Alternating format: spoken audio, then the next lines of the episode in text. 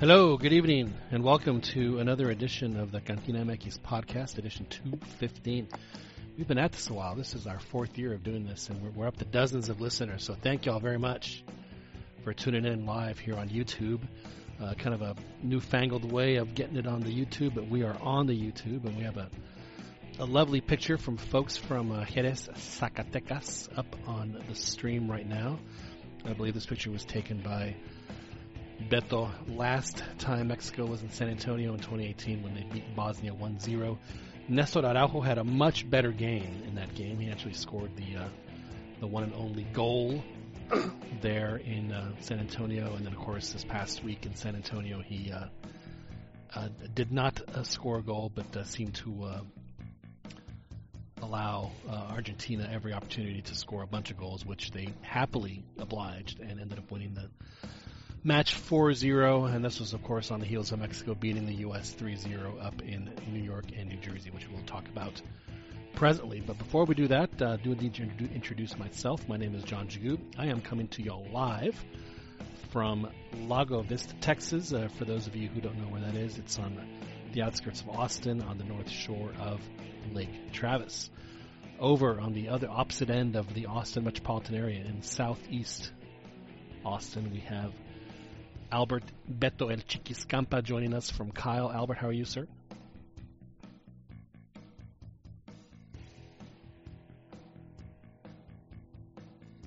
Hello, Albert. We don't have Albert. Albert is not with us. No Albert. Well, hopefully Albert will be uh, hopping on here momentarily. There's Albert. Okay, sorry. There's Albert. He's trying, to hit buttons. Trying to hit buttons. Yeah, hitting buttons. Uh, yeah, glad to be here, John.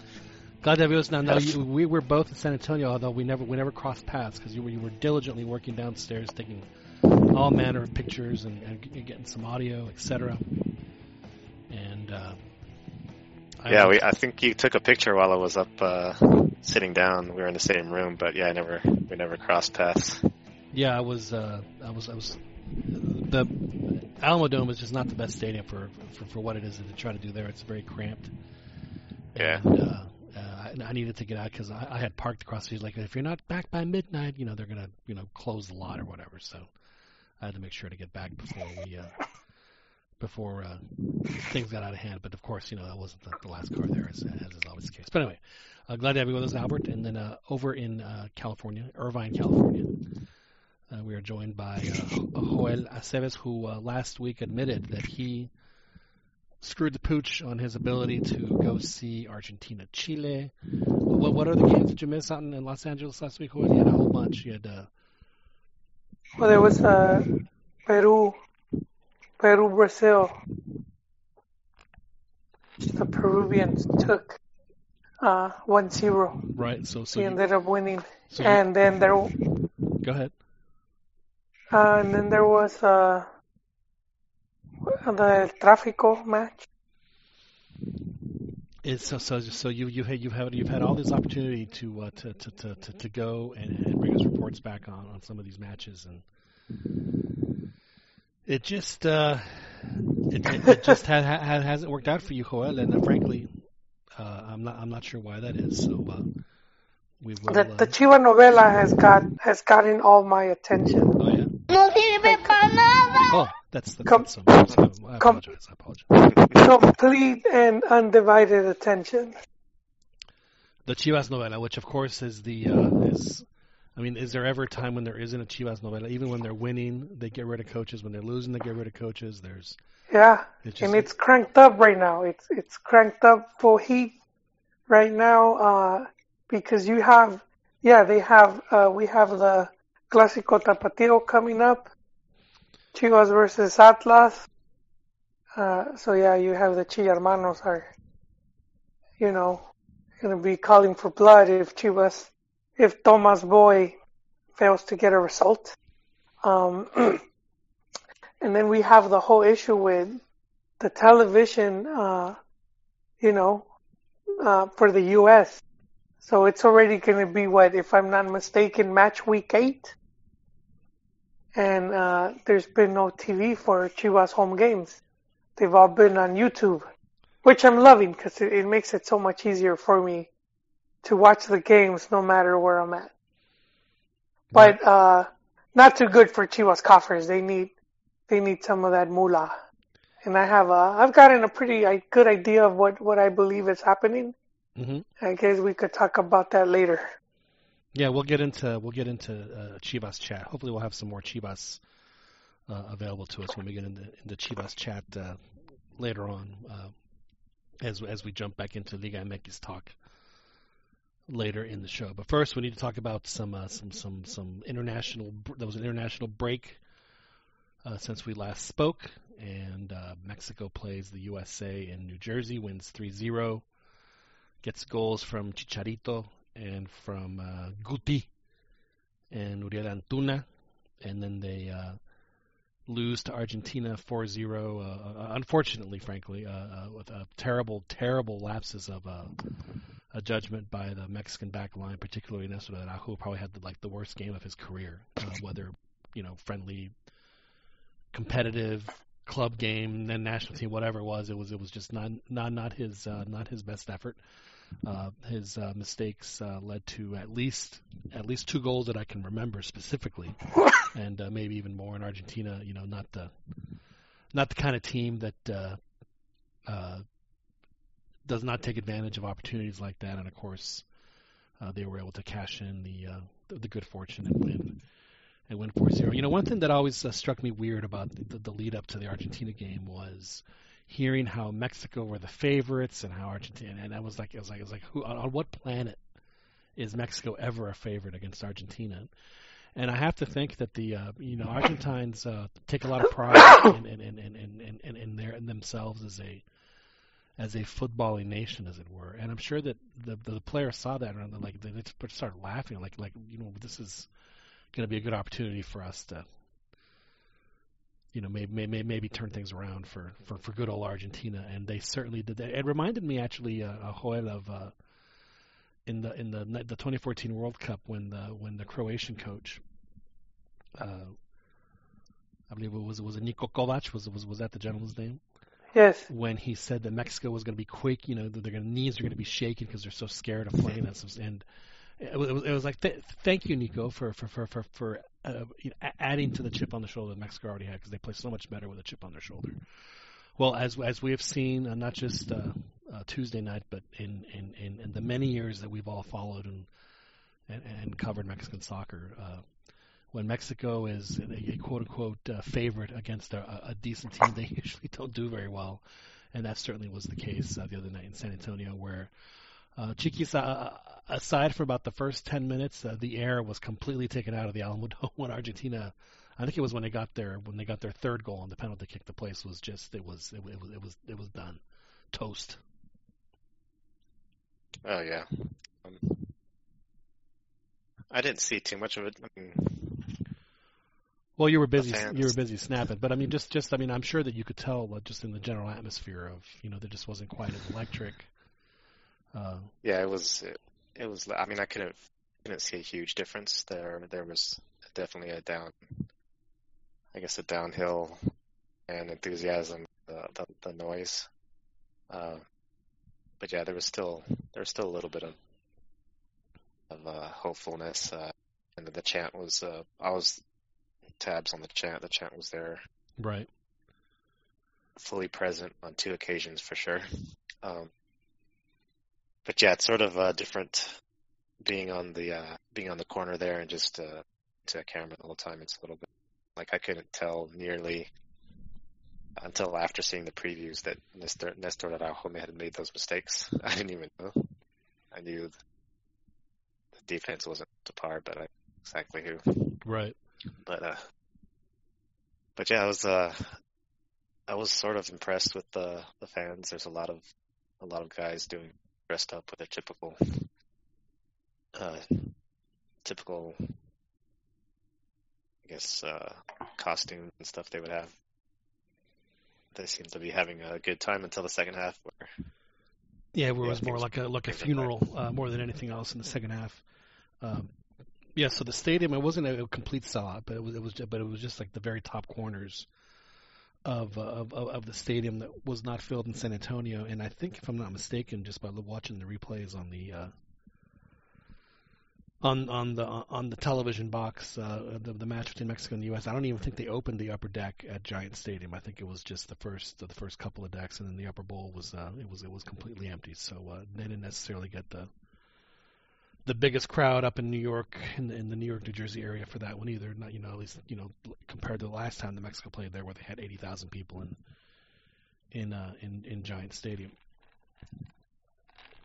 But uh, I mean, just you know, again, you know, who in their right mind would would ever consider Mexico a, a favorite against Argentina in in any capacity? And it was uh, Mexico fielded a, a relatively strong team, and uh, yeah, by, by you know by the first twenty, you know, after thirty minutes, we had a player that already had a hat trick uh, in, uh, in, in Lautaro uh, Martinez. You know what's what's so frustrating for me, Joel, is that why is it that Argentina all their players have like the coolest names? it's a combination. It's a- a- Spanish, Italian- Italian names. Yeah, yeah, Yeah. Italian style. I gotta say though, I didn't Yeah. see I didn't see where uh where people were saying Mexico was the favorite. I knew the big thing was that Mexico's coming in with their strong, like their number one lineup. They're strong. They're A team. Well, I mean, just in the uh, like you know, in, in the pregame press conferences, uh, the, the the questions they were asking the Argentine coach. I mean, I mean, I mean, and saying you know, and, and, and just as you're saying, I mean, they were Oh yeah, the, the general sentiment was, you know, Mexico's the favorite, and I was thinking, it's like who? It's like Mexico.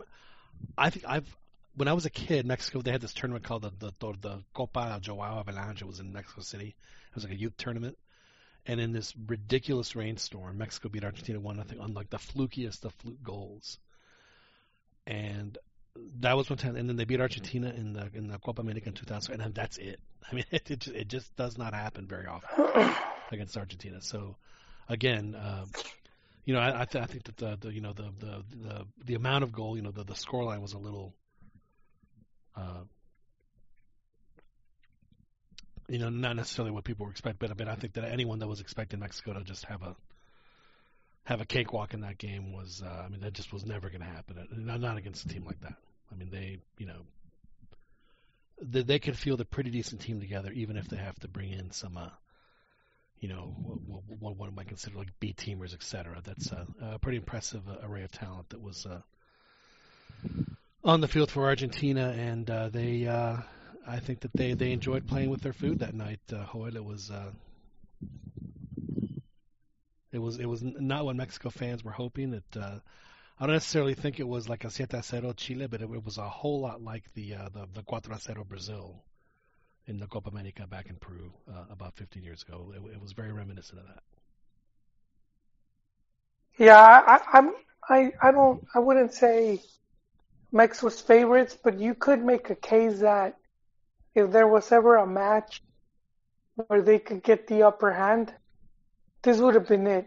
Sure. because uh, it's practically a home game for Mexico, and you have your all of your best players available.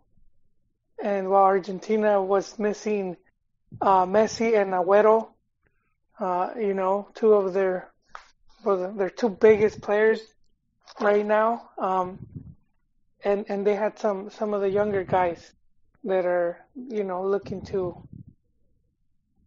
to be part of the team for this upcoming cycle. So yeah, I would say I, w- I wouldn't say favorites though. That's that's you know, uh, but but definitely like this this is a match that we could we could take. By we I mean Mexico. Sure. this is a match that Mexico could could you know you have a good pretty good odds of of winning it, and um, I, I felt it was one of those games where anything that could go wrong did go wrong. Sure. And It, it was like almost opposite of. It's pretty much, and I'd say the same thing happened to the U.S. in in the match against Mexico, where they just couldn't get anything right. They kept giving the ball to Mexico, and uh, even when they got a penalty, they miss it. Right. And and and almost almost the same happened where ten minutes in, I, I think in the first ten minutes was there could have been a penalty given to Mexico, and I, I'm not saying Mexico would have won, but at least it would have it would have you know changed the game a bit. You know, I don't necessarily think that you know the the the, the giveaway that, that Néstor Araujo had was was all that. I mean, it was it was terrible. Don't get me wrong. It was. I mean, he kicked it right at the guy. It's like here you go. You know, have the ball. But the way Yeah. that, the way that Lautaro was able to to to hide the ball from three Mexican defenders and still and still turn around, you know, you know, you know, turn his body to where he was, you know, fully facing the goal and and and, and just to you know and to fool Ochoa. I mean, that that to me was the part that's it's, it's like you can't have that. And then and then after that, the the the, the, the defending for Mexico for whatever reason just became like like really panicked, and so they were Argentina was able to get a couple more goals from just you know plays that the guys would just never make. You know, just just trying to kick it, you know, wherever they. It, it, it's just it's just it's something that didn't happen. Yeah, so you're right though. In that sense, it was uh, it was uh, it was unfortunate. But I think that, you know if Mexico fans were to you know aside from the you know the you know things happen whatever, but to me the underlying theme of of of, of something that was maybe a little bit more uh, disquieting for Mexico was the fact that they didn't get, get a shot off on goal until like the 89th minute when when Chucky, Chucky Lozano finally uh, you know made, made the goalie move a little bit at least uh, at you know toward the very end of the game. So they only had one shot on goal in the entire 90 minutes, and I know that that people love uh, Tecatito Corona, and he has some great moves, and he's really good on the ball. But the reality is, is, is that he did a lot of shimmying and shaking, but you know not one of his centers connected. And um, most of the time, after he you know made one dazzling move, two dazzling moves, three dazzling moves, there's probably there's probably too many. You know, one dazzling move too many, and he was end up losing the ball. So to me, I mean, yes, it's great that you can play like that, but dude, you gotta, you know, do something with the ball other than lose it, or you know, send off a, a corner kick that is not, or a cross rather that is, easily The other guy's gotta- defense. The others got to, the other guys got to open themselves up and Oh, I, I, I, I don't they- dis- I don't disagree, but uh, and, and and to Argentina's credit, I mean, every time he would cross the ball, there's like seven heads wearing white shirts that were there, you know, ready to to, to defend it. So I get that. But and maybe the maybe the overconfidence, if there was any, or the you know they're they were hyped because they beat the U.S. 3-0. Um, people were talking about Mexico being the favorites. Uh, the praise the Argentinian coach was giving the Mexican team. yeah, he he Um, they- definitely was was buttering They they might have, yeah, they might have been uh, like you know a little bit con- over, or not overconfident, but you know high on themselves a little bit. right. and I think that looked that looked that way on the on the defense where they weren't fully respecting Argentina, and uh, the the numbers weren't there because you see that the the one the the Argentina player that scored those goals was I mean he was weaving through them, but there wasn't anyone supporting. And it reminded me a little bit of how Chile was scoring goals, Right. where the defense was just out of it.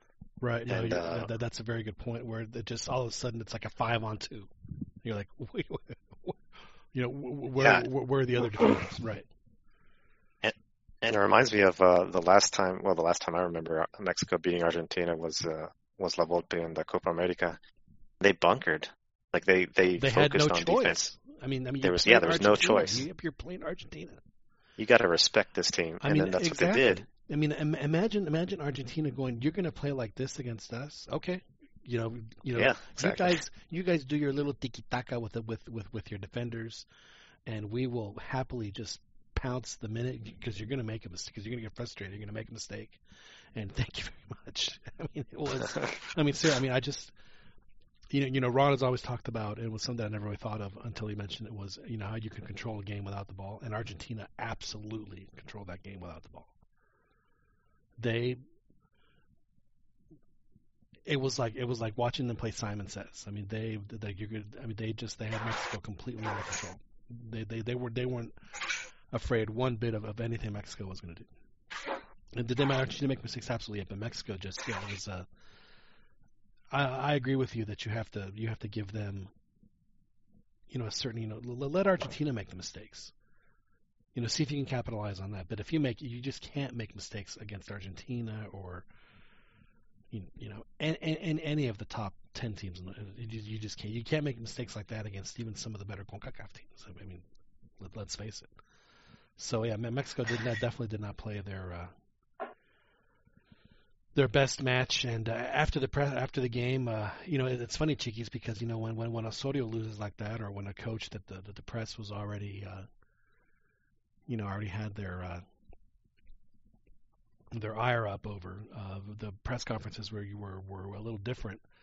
And at this last press conference, I mean, they asked uh, uh, Tata some some pretty pointed questions, but I mean, it was I mean there was there was no venom behind it. They just you know they I mean they they it seemed like they uh, believed that it was kind of a kind of a fluky loss too, or they're just giving Tata you you know so much more uh, rope and respect and, and, and leeway in, in in in this particular area. But uh, I, I do think that uh, that that that, that Tata can you know friendlies are a great thing you know win or lose and I, sometimes I feel like you can learn a lot more from losing than you can from winning. So I think that this was a, a very humbling and needed reality check for Mexico to to rem- remind them, hey when you you know you're a good team. No one denies that. We, we all you know the, the world agrees Mexico's a good team. Mexico's not a great team. To beat great teams you have to play great and if you don't play great they're going to smoke you. Period. And and and, and I say that for Mexico and I say it for every second tier team on the planet.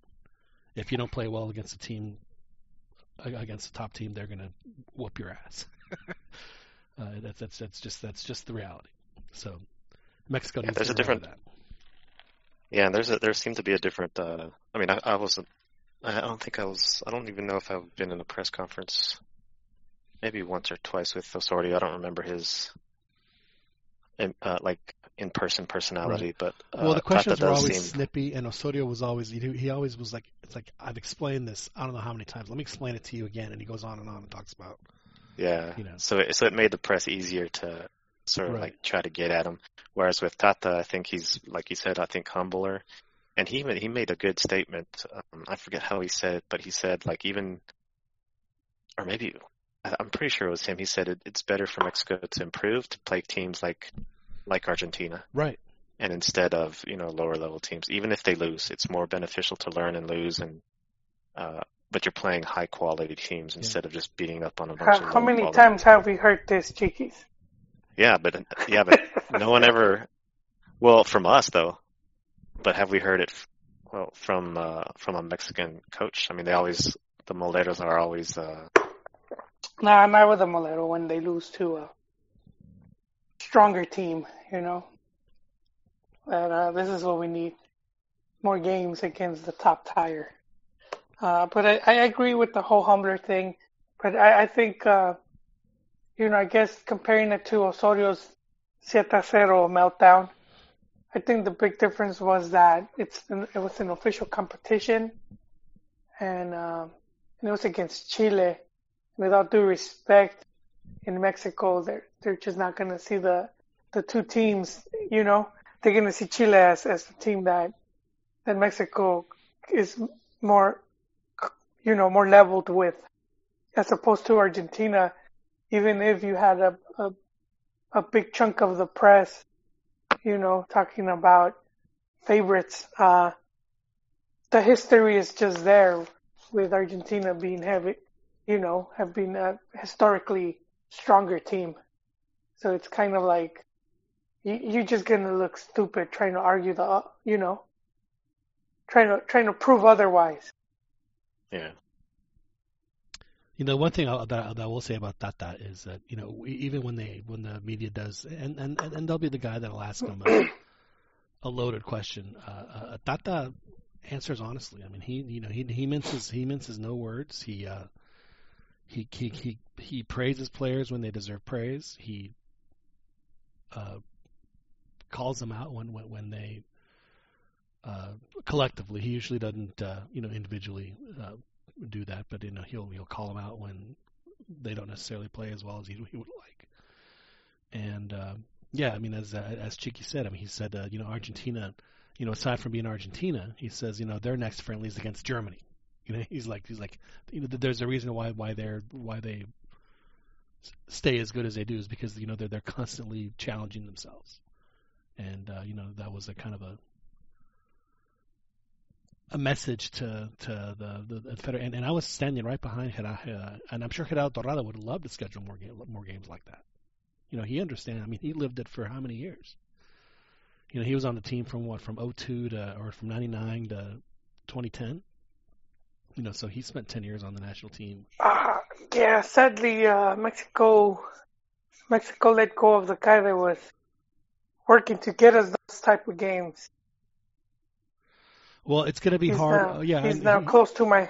right. I'm close to him though, but uh, You're right. You're talking about But uh, yeah. Dennis te Kloese, who's now with with LA Galaxy. yes, who- sir. who made the the unbelievable effort uh, to get Mexico two friendlies before the World Cup against it was it was against Denmark and I forget who the other one was. Uh, Is it Belgium? no, it wasn't Belgium, or was it? No, they they played Belgium before, but they had played Belgium like in twenty. What was it, like 2016? I think it was, or maybe 2017. Well, well, whoever it was, he, all, you know, it was amazing how, you know, the, the, the his his ability to lift up the phone and call a guy, and uh, hey, do you guys want to play this friendly? Was you know is was uh you know just a you know a really really really really big effort on on, on te Kloese's part by of, of lifting up the telephone and dialing a number, which is all all all he had to do to to, to set up those friendlies. Now with the uh, with the Nation League, uh, the Nations League coming up, the uh, the amount of friendlies that are going to be uh, uh, of, of that caliber of friendly, I should say, that are going to be available to Mexico are, are going to be few and far between. Which, frankly, I don't necessarily think that that's going to be a bad thing because I think that that's what's going to end what- what's going to end up happening is that we're going to go back to with the games that they play in the states. We're going to go back to those dates not being played on on not FIFA dates. And it's going to give uh, Tata a chance to see a whole bunch of players that he probably otherwise wouldn't see. And then when they do have the, the, the friendly dates, they are going to make those. They are going to be, be able to uh, give themselves the flexibility of, of heading over to, you know, to Europe, play Spain or, Well- or whatever the case may be. I, John, I want to go back to what you said. Uh, so about Tata, how he said, uh, you know, challenging yourself and how Argentina next friend is against Germany, Mhm. and then to sort of what uh, te Kloese did, where he he took it upon himself to schedule the games. Uh, but and so I think uh, I, I hope I'm not confusing or mixing stuff. But didn't he also get a game against England that what that couldn't be scheduled because of television rights?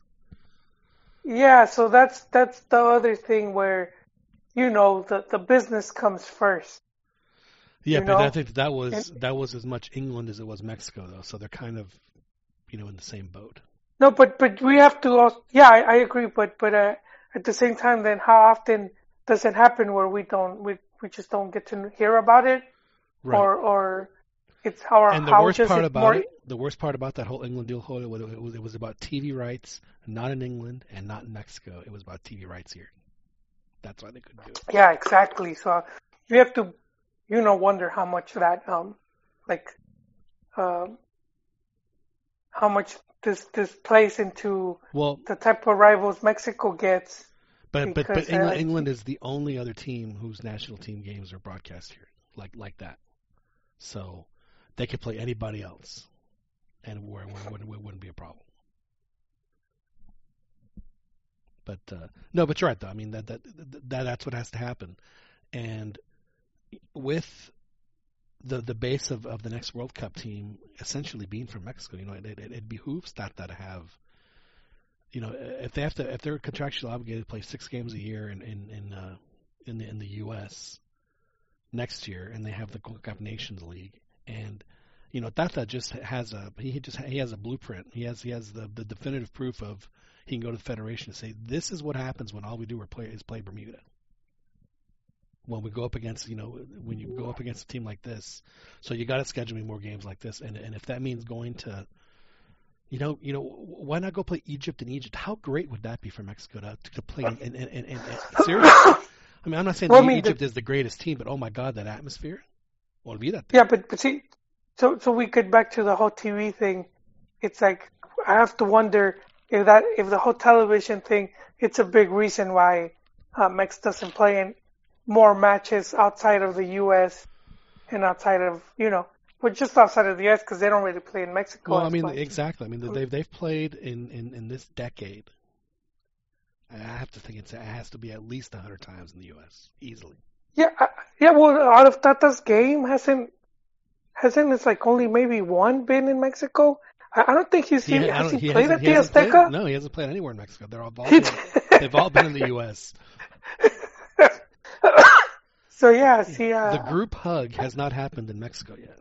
it has not happened at No. the temp at el Templo Mayor. It hasn't happened at the Templo. We It hasn't happened at the Jalisco or in or in the Caliente. It hasn't Oh, happened at the goddamn. Huracan or at the Volcan or Yeah, at I'm or I'm gonna stick with the whole television. has, you know, I'm gonna the, stick with the whole TV. the hidrocálidos haven't seen the group hug in person.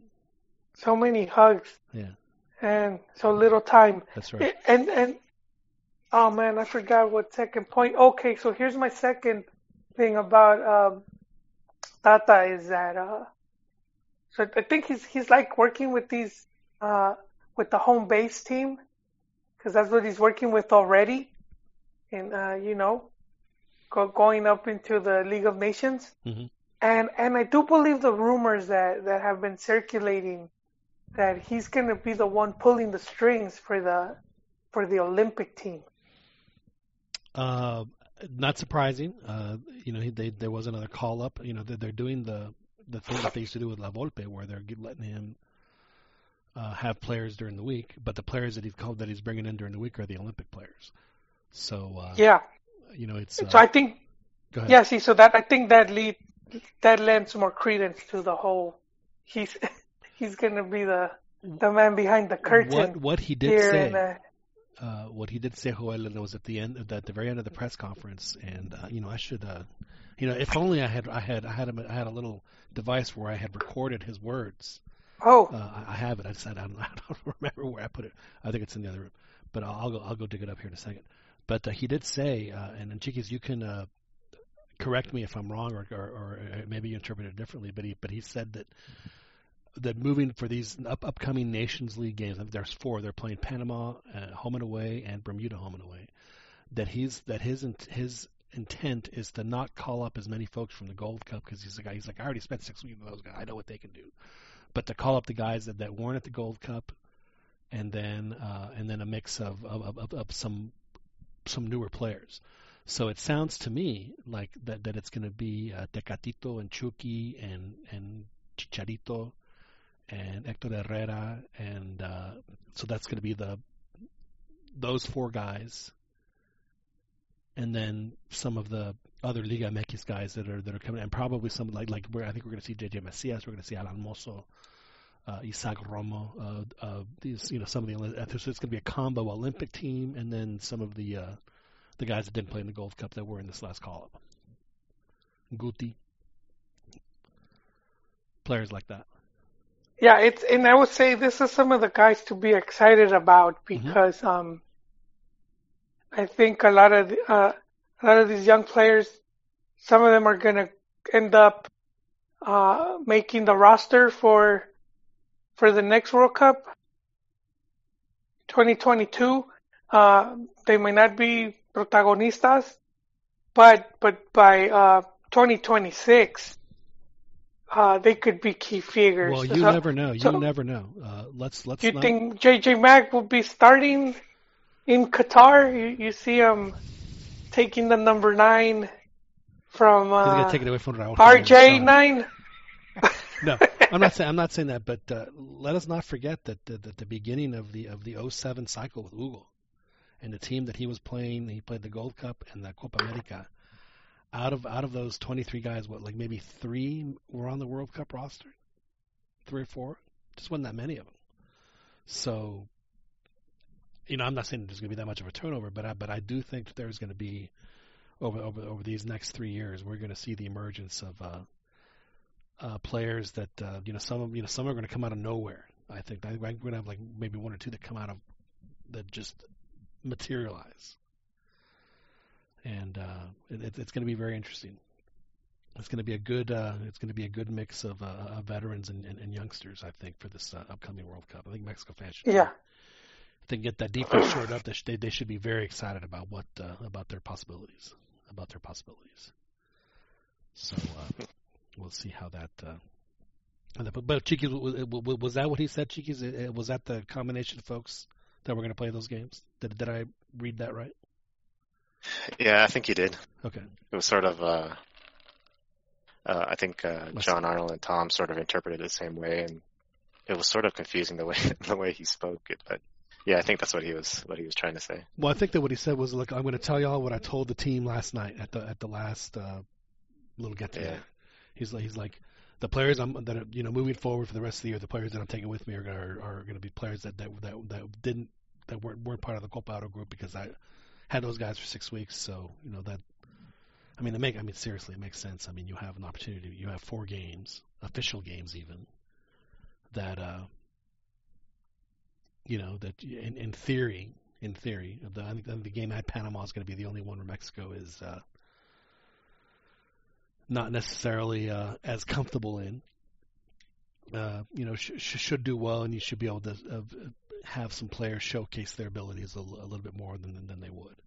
So uh, definitely some opportunities for uh, some you know, JJ Mack and uh, Mozo, and then some of these uh, maybe a goalie or two uh, uh, that can uh, emer- emerge out of this group. We'll see how it uh,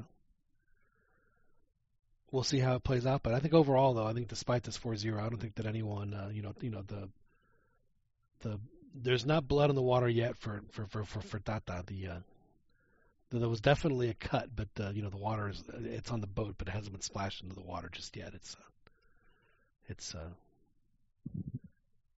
I got some uh, in the YouTube chat, some crazy tinfoil hat stuff. whoa. Oh, I don't even. let's, let's take a look at that. I need, yeah, I need to. The game was He- rigged. you know- so Ros- Ro- Ma- Rosario Mafia stuff. man. I don't, I don't know about all this. Coming. Oh, Rosario. Well, cause, 'cause, uh, the both coaches, uh, they play with Newell's, and Newell's is from Rosario.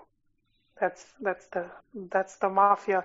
So you could say that, you know, they they planned it, because you know there's a lot of betting in uh, football, especially with the me stations. Gonna make. But lo- looking at the game, goals. yeah, but looking at the game itself, none of the none of the goals scored or even the handball looked. With the uh, handball, it could be suspicious. Like, No, Well- the, the, he was it was jumping up in the air and and and, it, and, and the ball hit his hand. That that was he did not move his ball toward the hand. It was there was nothing suspicious about any of that stuff. Yeah. I don't know. I okay, I see a, a I see a laugh a laughing out loud now. that is interesting. I didn't know anything about this Rosario Mafia stuff. I'll have to ask some of my uh, some of my Argentine uh, connections. You know, it's uh, interesting about Argentina. And this is something I talked about with Arch Bell that we posted uh, uh, a couple days ago. He uh, is someone who, who follows Argentine football uh, a, a little a little closer than than most. Uh, and uh, you know, we talked we talked about this on the show before, Joel, with uh, with Grondona out, uh, dead. I guess not really out, but you know, dead there really hasn't been anyone that has uh, filled what was, I would have to think, uh, outside of UEFA and FIFA, the most powerful position uh, in, in the world of soccer. I mean, he was uh, he was the heaviest of heavy hitters, and they're having a hard time figuring out who's going to win that battle to to replace him because that is uh, that is a that is quite a little plum for for anybody to have. And it just uh, hasn't happened, and I think it's it's, it's something that that's been reflected over the past couple of years with uh, with, the sport and the team and and their performance and everything else. So if they get that settled, then I think we'll start seeing Argentina go back to being who we know them to be. Who is the the, the front runner in that Joel? Is is there anyone that that is uh,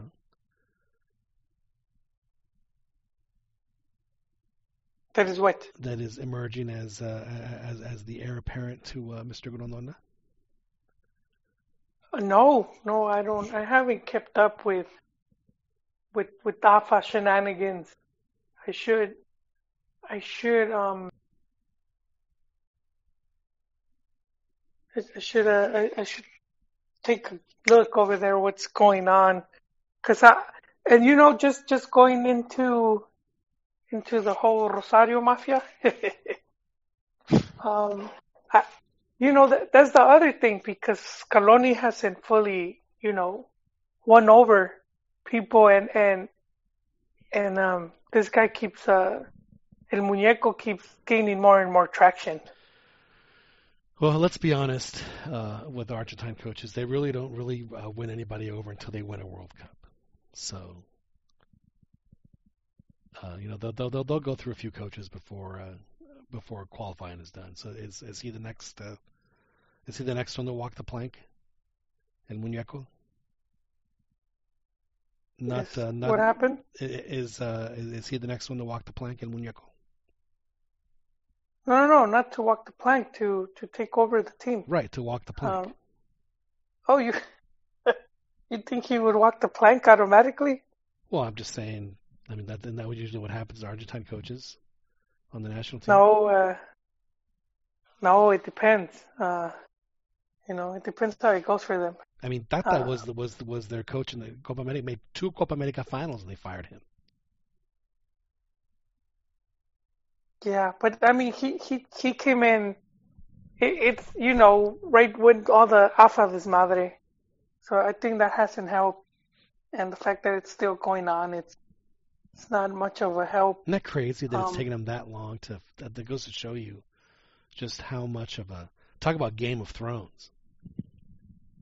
I mean that that that is the, the you know the, the, the to be able to I mean think of how powerful that guy was, and for how long he was in that position of power. I mean, and not just in Argentina, but in the world, in South American soccer and world soccer. Just this this this this massive uh, political figure, and it's taken them what three or four years to to even come close to, and and, they still haven't named anybody. Yeah, it's it's It's it's, a big mess, man. Probably as big or bigger than the Cruz Azul mess. But but just to finish on Gallardo, Sure. so el, mu- el muñeco, he he's uh so he's right now in the semifinals of the Libertadores, and they tied Boca. Yeah, and they tied Boca 0-0, so they're playing the the second leg on the first of October. Uh, so I mean, I think if they make the final, they very well could be favorites. I mean, and back-to-back Libertadores with with um, man, I think this guy's already, you know, set himself Yeah, up to wh- be one of the. why would he go to to Argentina when he could go to like Inter? Cause, Ah, because, well, because the European national team- no problem hiring Argentine coaches. They don't, they don't. But I mean, he would still get to go to a World Cup. And you know, you you could. That's that would just help his, you know, his image as a coach. Right. Uh, but I think he's he's well proven at this point. yeah, and I mean, and I do see him. Uh, I do see him. you're not hold, hold, you're not I- you're not you're not breaking news here, hold are you? Hang on a second, hang on a second. Let me, But no, there's there's anybody. he's not going to be the next Chivas coach. Oh No, uh, no, no, it's no. it's highly unlikely. Okay, so so we Uh, could we maybe- could cross uh, his name you know what? list. Well, no, not, he won't be. We could see this guy in Mexico. I mean, we've seen a lot of these big name Argentine coaches. You know, eventually there's one end up. coaching the national team right now in Mexico. Yeah, exactly. So we, we, we, you know, it's not unheard of that at the at the you know twilight of their career they'll end up they'll end up over here. But who knows? Maybe by then uh, it could be MLS. it could it could be at LAFC Right. uh, 20 years from now. Who have qualified uh, for the uh, Conca Champions, by the way. Yes, they qualified, so that should make for some interesting matches uh, for the next Conca Champions when they get to play. No, no, Now, but, on, uh, are, are just, you are you going to go ahead and get a press pass for those when when when they when they play in LA? uh, depends who they play. I, I'm not. I don't, I don't get easily excited anymore. But it's not about excite, Juan. It's it's about it's about about it's a, it's a level of professionalism. It is true. It is No. true.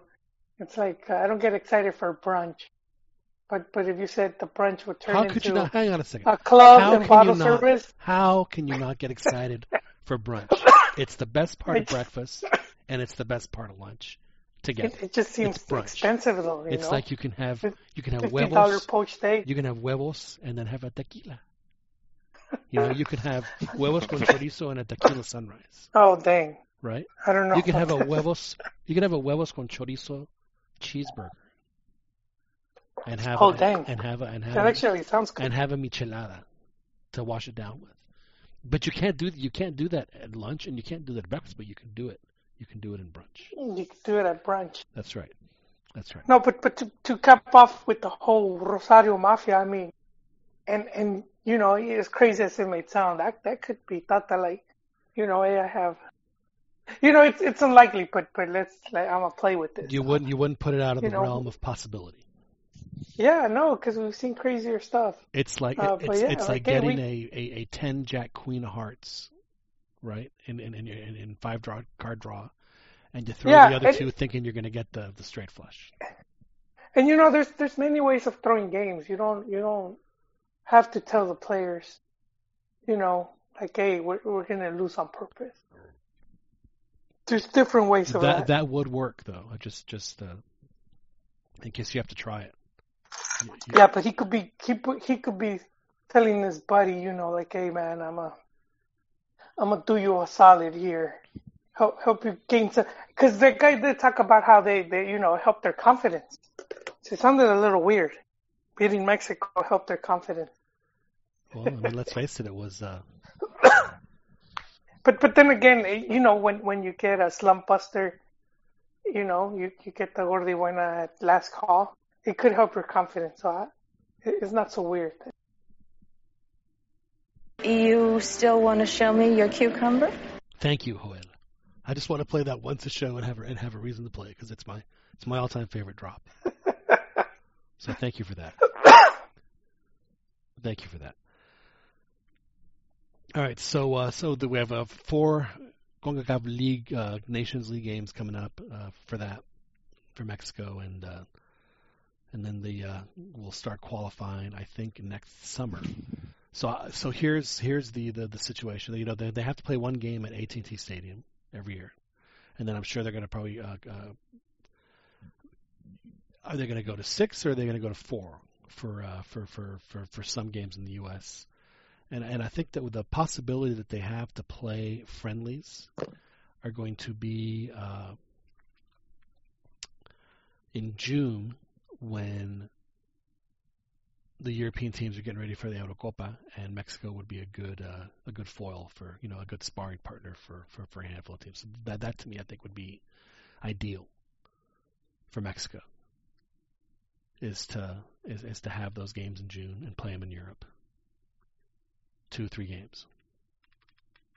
We'll see how that. Uh, I'll, have to, I'll have to check the, the the FIFA calendar, but I, but I think that I think that those would be available to them for uh, for Mexico. I have good news, boys. Uh, I was uh, I was given uh, access, granted access for next week's League Cup final between uh, Cruz Azul and uh, and Tigres. So I'll get to see Mr.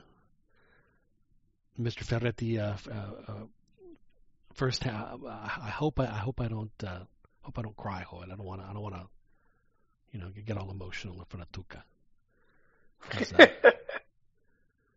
you know he could he could he could you know and then you know maybe what I should do is, is see if we can get him to yell at me. Y usted no me va a decir qué carajo tengo que hacer.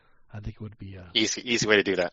I'm sure yeah I'm sure. Just Try, bust try in to try to speak first. Yeah, Huh? ask the first question. You know what? ask Yeah, the, ask the first question. Yeah, he likes damas first. And then, and then you could stump him by saying that you identify as a female. oh my god. with my with my salt and pepper goatee and my seven o'clock shadow that I always have. Yeah, it's uh, that would that would be funny. No, that's gonna be in Las Vegas this week. So my wife and I are going up to going up to Vegas for a few days, uh, and so that should be uh, that should be a lot of fun. And if I'm not mistaken, I think uh, Cruz Azul has a new coach, and they're still deciding as to whether or not Pelaez has really gone. What has I thought I thought Pelaez had officially left Cruz Azul, and now they're saying that uh, that he might come back. And no, no, it wasn't official because he did not he did not sign off the the I quit. Uh, you know. So he like, he got a divorce, he, but he hasn't signed the divorce papers. Exactly, he didn't. You know, he didn't sign the forms. Yeah. So that's that's what's going on uh, with with Cruz Azul and and so yeah, there, there is some speculation that he still wants, that he's willing to stay, uh, but it's up to Billy, Billy Alvarez, who is the president. And then we have Alfredo Alvarez. Is, is it up to is it up to Billy vice president? Yeah, and then they have some other clown who. It's appara- Victor Garces, who is. I don't know how he. Apparently, like, his word doesn't count because he's not part of the. Uh, the whatever no. it is, the uh, what, what, what their their the grupo, their uh, the he's not a cooperativa. It's right. the, the yeah the cooperativa. So so basically uh, the co-op. Uh, yeah, he um well he has a lawsuit against Billy, and and the lawsuit is like, show me the money. Like right. they want to see, they want to see how much they spent on players like over the last ten or twenty years. Well, well, let me ask you a question, Juan, a very, very important question here. Now, if, if you were if you were Cruz Azul and you want Mr. Pelaez to come back and you, and you can send a nego you can't send any of those. You have to send the negotiator back. Who do you think would be a better negotiator for Cruz Azul? Would it would it be would it be Lady Cemento? No nos merecemos este equipo y no nos merecen como afición. Or would it be Lady Máquina? Sufriendo cada torneo lo mismo. So who would you send? Who would you send Joel to, to negotiate with with Pelaez? The uh, the first one is very passionate. Lady Cemento. No Like- like merecemos some- este equipo y no nos merecen Yeah. Okay. There you go. I, I like that passion. But yeah, well, see, it's and it's uh, the whole thing with um with like Victor Garces. I mean, I mean, those guys still have like stock in the team, Sure. and and the whole the whole thing was that um so Pelaez had undermined it, the usual suspects that they have uh when when it came time to buying players. Uh, you know, because Cruz Azul is linked to these promoters and player agents, and so and I- and I think the coach would play a new coach would play a big a big you know role on that on who comes in. You know, Right. especially if they, they're gonna have a say on what players to bring next. And uh, I, I think that was that was the whole thing for Garces to come in and and just block that whole um, Turco because then that would that would continue the stronghold that that um, Pelaez has had. Well, I mean, Yeah. Heaven. it was heaven given. Forbid, you could say that was given. Heaven forbid having your GM make the decisions for the team. I mean, No, yeah, but but see, this is the whole thing, and we we talked about this. It was probably last year about just the um because it's a big business, the whole transfer thing, well, sure. uh, just the way they do it, like, and and you don't even see this is the crazy part. You don't even have to sell the player. I don't know how that's done, but so so you could look at the list of like foreigners that come into Liga MX, and and then um and then like by the halfway mark or even by the end of the season there's a big chunk of them that never even played. You know? Sure. and it's like so why did they even bring them or how do they keep making this mistake? But it, it's no mistake. It's a big business i guess it's a way of moving money. I, i'm not sure because we're let's not involved in that but let's not forget that the biggest mover in that business is, uh, at least in Mexico, is, uh, is uh, Carlos Hurtado, and he has had his, uh, you know, his grappling hooks uh, in- on Cruz Azul for a long time, and don't think for a second that Pelaez making moves and, and, and not taking his guys wasn't uh, wasn't having an effect on on Hurtado, and then I'm sure the conversations that he was having with uh, some of the other folks that you mentioned. So let's Yeah. that, that is an area that, that I think that that but uh, but go ahead. Yeah, and, No, you know, I, I think uh, I think Siboldi's a really good coach. Uh, I just think uh, Pelaez should have at least waited till the end of the season. Uh, but I, I think Siboldi, ha, you know, I think he's he's he's he's very good offensive minded. We saw what he did to Santos attack. He took over Chepo's team, and he was able almost overnight, you know, to get to get these strikers that kept, you know, they were just almost there with the scoring. So all of a sudden, uh, he did the necessary tweak, and and all of a sudden, all these guys are just starting to score. And he does have one of those players at Cruz Azul, which is uh, Uruguayan Rodriguez. Right. Yeah, and uh, so I think he could. I, I do think he's going to be able to do that, and, and I did did uh, uh Chiquis remembers we did a our season preview, and I did have uh, Frusta Azul as favorite. Well, let's uh, let's let's be honest uh, with everybody. Well, we we picked Cruz Azul, you and I at least have for like the past three years. Yeah, they've been- To uh, to win. Now now well, they did get close. Uh, John, they did make the final. They did. They They did did. make the final, and it was pretty close. Uh, uh, but but yeah, they did make the final, and and then there was that big falling off between Caixinha and and Pelaez, which which you know that's the thing about Pelaez. He he he's not rash. He wasn't quick to fire him. Uh, you know, he let him. He still let him do his thing Right. which is the funny thing about my chi hermanos. You know, some of them have called for Pelaez, and it's like you guys do realize if he if we were to arrive, you know, in Verde Valle, wherever Chivas offices are now, uh, his first order wouldn't be to fire Boy. He would most likely let him finish the season.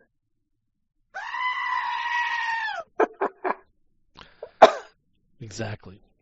Now we did lose. Uh, we did lose Chiquis. Uh, uh, Jorge. He- Again. He, has, he has stepped off. He said that he. Uh, he said, "Gotta go, guys. Have fun." So we will not have Chiquis uh, Uh, with us for the. Uh, he has to do the dishes. Uh, yeah, he has to do. Uh, you know, uh, wh- wh- whatever, whatever the case may be. So. So I remember Joel. We had a conversation uh, about Pelaez maybe about a year, year and a half ago, and we were and, and we brought up Carlos Hurtado, and, and and we thought that at the time, because Pelaez was bringing in, you know, what just the same thing what he did in America. He brought in proven Liga MX talent to to build his you know to build his team up. And we're thinking, man, did, did, did, is is is is Carlos Hurtado okay with this? Is is this something that uh, you know is, is Pelaez winning the battle with him? Well, it turns out that that that that Carlos Hurtado let Pelaez win the battle, but Hurtado ultimately ended up winning the war with uh, because uh, you know with with with with, Pelaez's exit, and I think that that's had a had a big big uh, piece as far as one of the reasons why was I'm sure that uh, that the influence that Mr. Hurtado had over the team was uh, overstepping the uh, the boundaries. I'm sure of what got, of what Mr. Pelaez wanted, you know, being the GM and all that uh, you know I'm sure he didn't like the fact that some outsider who's not, has no business with the team other than just providing players was telling him who who he, who he could and couldn't take. So I'm sure that that had a lot to do with uh, one of the reasons why Mr. Pelaez finally uh, said goodbye and uh, will be signing with uh, with with Pumas uh, at the beginning of next season. You think Pelaez is going to go to Pumas? They could, you know. It, it, there is talk that he has offers, that there are at least three teams interested in his services. Well, who wouldn't be Uh, interested? Yeah, he, he does he does make his teams contenders. Yeah, and, And and what Cruz Azul has done in the time he's been there, uh, pretty similar to how America was. They're always fighting for the for a campeonato. now, Joel, No matter what it is, they're they're always there fighting yeah, at least one of the campeonatos. Yeah, and and they are. They did make it. Uh, are they going to play the final? I believe of the the League Cup. of the league. They're playing. Yeah, Yeah, they're- they're, playing the Tigres? Tigres uh, next week in Las Vegas. I, I we uh, Cantina MX will be there. Okay, yeah, we'll see, get some and coverage. uh, yeah, that's a big game, and and just uh, you know that that could be a good a good cup to win. Uh, but but it, it is a bit surprising to me I would think that if Cruz Azul had the chance to bring him back, that they would jump on it really quick, Sure. just because of the fallout with the fans. Right. Because uh, I mean, it's been big. It's been big. You see a lot of fans just quitting the team. Uh, one of the most famous. Torneo lo mismo. Duele porque uno no se lo merece. Yeah, one of the famous guys being the Morales guy from ESPN, uh, who did it. What was it last year? Uh, I believe. did he did he quit did the team? Did he quit the team? Yeah, he became an America fan, Oh. and uh, he just he just started trolling everyone, and it's been great for his his for for his persona. It was a brilliant move, I must admit. But yeah, he he, he renounced he renounced Cruz Azul, and he became an America fan, and he, he always points in the face like, "Oh yeah, since quitting, uh, I've been able to celebrate all these things." Right. But even like we had that other guy, um, also ESPN, Sergio Dipp. Sergio Dipp, the most Right. known for the, they're having the time of his life. Right. Uh, he even he was saying like, if Pelaez leaves, I'm leaving. Uh, but but you know, it it just goes to show like, it's gotten to that, to that point where you have, you have like commentators, TV personalities, quitting the team. I mean, that's that's pretty bad press. And and yeah, a lot of fans on social media are like, "That's it, man. I'm done with this team." I, I you know, because because the Garces move was just, it, it was just, it, it made them look really bad. Now, uh, let me ask you, Joel. Uh, you said that there were a couple of teams that were interested in, in possibly uh, uh, uh, bringing Mr. Pelaez on as their as their GM. Would uh, would one of those teams, Joel, be?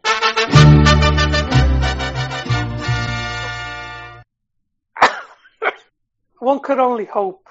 Uh, I would take him in a heartbeat, but I don't know because a part of me feels that that Higuera is still he's still involved. Well, he was just named CEO of some other company today. Today, so I don't know how involved he, he could be. But but there was there was I mean but he was he was doing the same thing while he was CEO of OmniLife.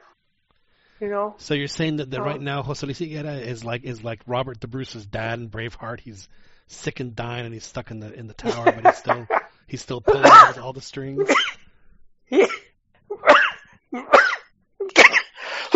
oh man, I got a coughing bounce. Good Yeah, Lord. no, he he has uh what did that guy have uh it wasn't the plague, what was it? Uh Oh, I don't know, something nasty.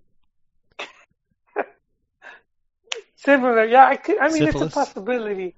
It, it's a possibility because a lot of these uh presidents or these higher ups they, they're tied to companies, you know, Sure. they're not just is being the the president or whatever of the club. That's like their that's like their side gig. Uh, uh it's like their hobby. But yeah, I, I well, because you know, there's that one rumor that he he invested money in the club. I mean, Hmm. so if there's truth to that, I could see him being tied at least until finances are cleared or whatever. So, uh, But I mean, but, but I mean, the fact that Chivas hasn't moved to replace him is one thing I talked about when I was a guest with the um, Chivas of the North that's right. podcast. You were stepping out on us. I, I, I, you know, we, we don't no, I was. we don't forget uh, we don't forget Joel. We don't I forget. was a guest. I was a guest for their Oh, okay. for the uh, you know first podcast of the season. Did Uh, uh, but that was one of the one of the one of the themes we talked about, and and uh, because because Pizarro in an interview said, uh, you know, I, I think that's just that's just for show. You know, it, it they could just they could have just announced it just just to appease the fans. who who and treats you so- better? Does, does this podcast treat you better, or does the or do the Chivas del Norte treat you better? I don't know right now, man. This this podcast sometimes Who? they Come they on. leave me hanging. Who? Yon. They, Who? tell me one day- Does does does let me let me ask you this? Does the Chivas del Norte podcast have? Patileche y galletas para todos. oh no, they Okay, don't. all right. They don't have that. All right, But but they are having uh they are having uh a watch a party. viewing party. They are in New York. There was there was um you know the the main Chivas account even like is promoting. Chivas. So, no, no, uh, hang on. know. It, it was Chivas TV. Let's let, let's come on. Let's let's let's not no, I, let's not get ahead of ourselves. You know, it, it's it's, it's still- a wonder it's- they could even send the tweet. it's still the the main account, but yeah. So props to them, and I believe our good friend Rigo helped put that together. He did, he Um, did, and we're we're happy. We're happy for them, and hopefully they'll have a lot of folks show up to watch the the clásico tapatío. Now there's two clásicos uh, this week. There- There's the clásico tapatío and there's the clásico chilango. Clásico Chilango. Yeah, so that was the one thing I said. Well, we're gonna know if just how legit this is as soon as uh, there's a replacement for this guy, and it just hasn't happened. Uh, no one has stepped in to take over Higuera's role, and we have a Mauri who's still very green, you know, uh, and it's basically all he has right now at the club would be uh, Varela, who, who, you know, even even Varela doesn't have that much experience as GM. He had been with the club before it didn't last long, and then he was at a company where he, you know, where they represent players. And they haven't even brought in the bombero yet, have they? Haven't brought in who? The Chivas bombero that always comes in to clean things up. Uh, who would that be? Yo? Oh, what's Are you name? talking about Güero? Yes, Uh, you know, he's he's been with uh he's with Toluca, right? he's been with Toluca and, and coaching the youth. Well, that's This it. is his third year. He's gonna go in his fourth. That's shocking. So that's shocking. we should see they- how. No, we'll, we'll see the results pretty come- soon, man. come Uh, crawling back. uh, Leo Beenhakker said when working at, with the youth squads, you know, at like the four year mark is when you begin to see results. So uh, pretty soon we might start, you know, seeing the fruits of his labor and we see some some good players because he would have gotten players when they were 15, you know, Right. 15, 17. So now they're they're they're in their late, you know, So so in the 19, 20. In the in the eight weeks, Joel, that, that that we've had that we've had a season, Chivas has yet to have a linear TV, a linear contract, linear media contract here in the U.S., and they don't have a GM, and and somehow you think that Mister uh, that Mister Higuera is uh, is sending carrier pigeons with instructions to the to the Chivas front office. He sends Ravens. They they Uh, do the thing where they'll, He's they'll in write- crows. I mean, he's in, They'll Huh? sh- they'll share an email address and then write write in the draft, and then the other person logs in and reads the draft of the email so that so they you know they can't have a record of anybody. yeah, yeah, because you you know there was talk when um when he first left, when when Higuera was first sacked, that uh, the the Monterrey guy was gonna, you know, that he was candidate, and that's uh, Jorge Urdiales, who had been uh who had been with the Rayados in their in their golden era. Right. you know, under uh, under the um King Midas, and and it would, you know what?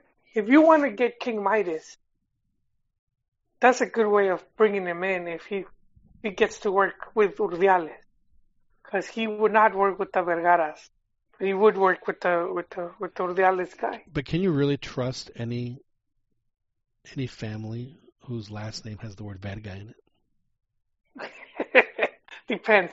Dep- Depends for what. But but no, you're right. You're right. But but they have done. You know, they they uh they haven't been kind to to the King Midas, and that's a big reason he turned down Chivas uh, a while back. He just did not want to work with the with the institution.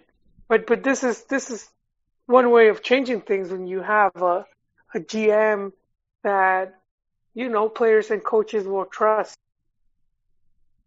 Just because the the Vergara's just and, and and this is this is also a big reason why you want to hold on to Boy because sacking them it's sort of like yeah we messed up but but we're gonna put all the blame on you Right. you know we you know it was the front office that scheduled convoluted preseason it is the front office that brought in the players well it didn't even have money for players you know, they scrunched don't have a up whatever they could find. Yeah. And so they did all this, and then it's like, boy, it, you know, just kind of made it difficult for Boy. And I know the fans get a bit too caught up on, oh, you're not playing Alexis Vega or why is this guy playing here? and I, you know, for for me, I don't think those those things matter as much as like in the big picture. And uh so he's he's like pub, public enemy number one. That's been my big fight recently with Chi. It's like, nah, man, you, you could get you could get rid of that guy, put him guys on top, keep making the same decisions. It's not gonna matter who you bring. Right. You know, it's just someone else to blame. Uh, so which, yeah, Yeah, which is pretty much how about 90%, well, not 90%, about 60% Yeah, of Liga MX teams operate. I'm going to bring in a guy. He's going to make. I'm not going to give him enough time. I'm going to fire him and then blame him for my bad my bad decisions of of, of managing him. Yeah, no, it's uh, yeah, and then you limit because like a, a good coach with a good track record, he's not gonna want to come into that. he's not gonna want to come into that type of environment. The only coaches that you're gonna get are the ones that are, you know, don't have any jobs right now that are still trying to like make their mark, like a Palencia or, or probably a Rafa Puente. Nothing Right. against them, but given to a situation, sometimes you want uh, someone with a bit more experience, you know. I'm not mistaken, Joel, I believe you wanted Rafa Puente for the national team. Excuse me? I said, if I'm not mistaken, I think didn't you want Rafa Puente for the for the national team? I wanted him as assistant, Oh, as an assistant, and then that he would eventually take it take over. over. Right. Yeah, that was um. We were going through scenarios of what to do before uh, Tata was hired. which uh, has has it worked out quite well for uh, for Mexico so far, despite what happened in in uh, in San Antonio.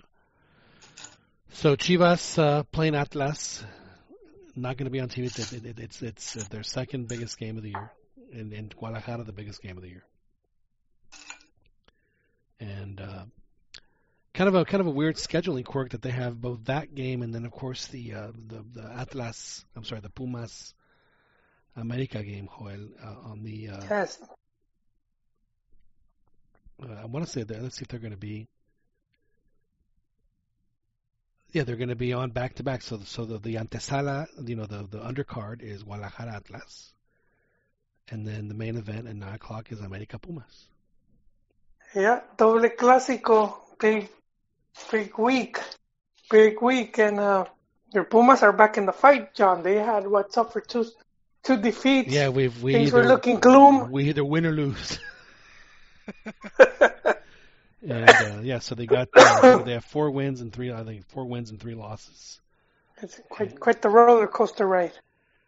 You know, they're I'm I'm I'm actually okay with how I just uh, with, with how they're playing. Uh, they uh, I would like to see them put up a little bit more of a fight on the losses. That that that, that to me is a sign of a good team. In fact, the last time in 2015, I remember they played uh, Toluca. I think it was they lost two one, but I mean they could have easily tied it. Had you know plenty of chances and played well. You're like, wow, this team actually might go somewhere. But you know some of the losses they've had here, they just haven't shown up at all. And you're like, boy, this is just.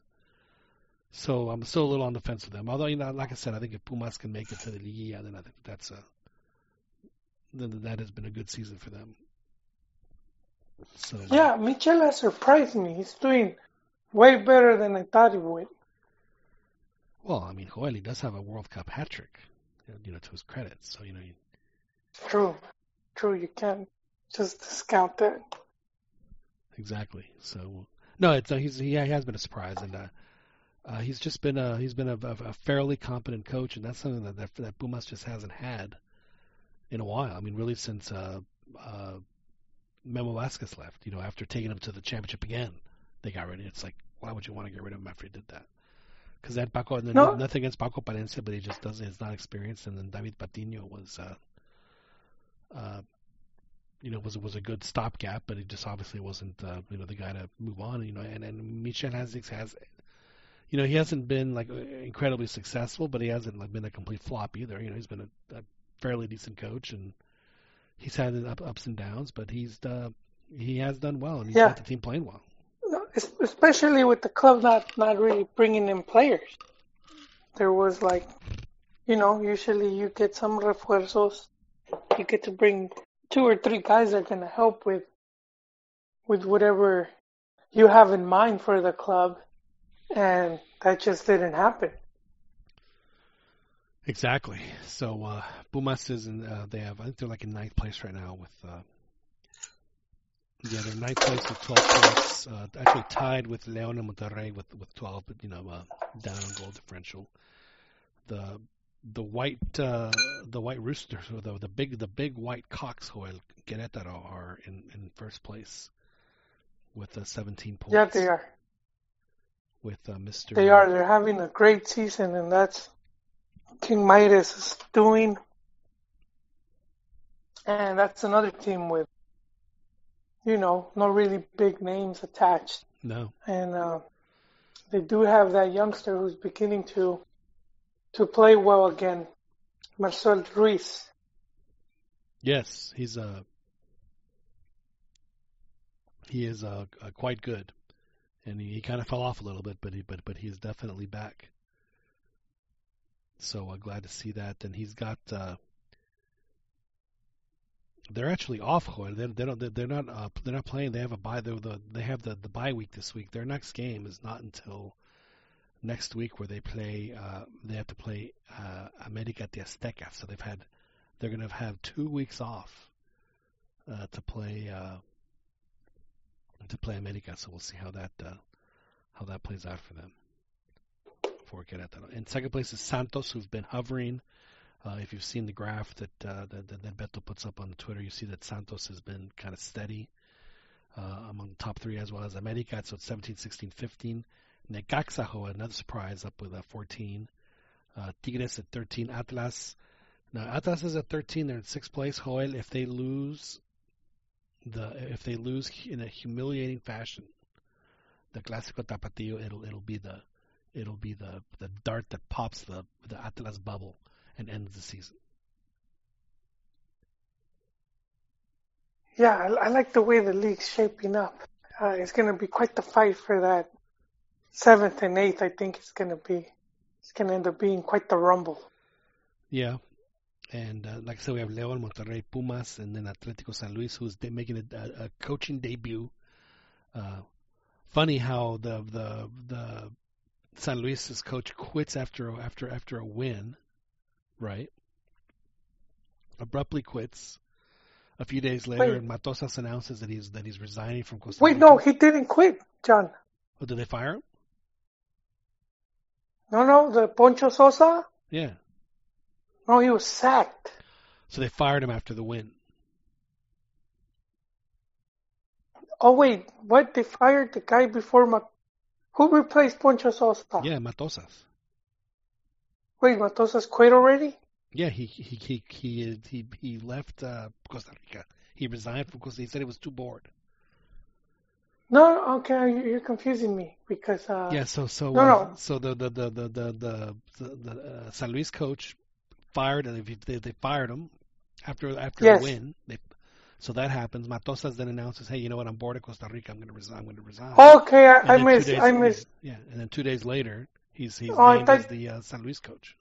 Yes, I thought you said Poncho Sosa quit.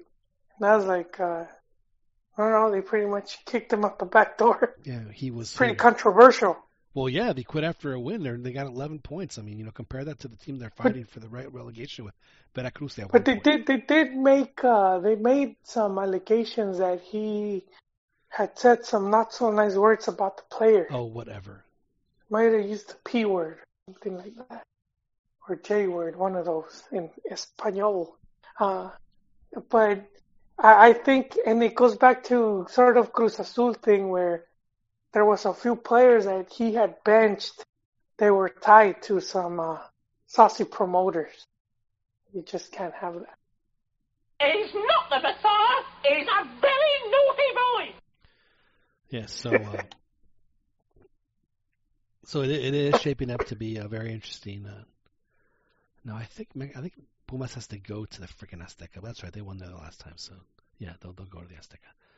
No problem. They'll uh, they'll take care of business there, and that'll be yeah. So so two classes. It's it's, it's a great night, and I think you're right. I think the, the season is definitely uh, shaping up. You know, this is a big. This is a you know as much as we want to talk Chivas on the show, this is a huge game for Atlas because, uh, like I said, I mean the the, the the this game can send Atlas in in in, in two opposite directions. Because if they win, they're going to be as high as they've been in a while, and then they go, "Wow, we, we can you know make."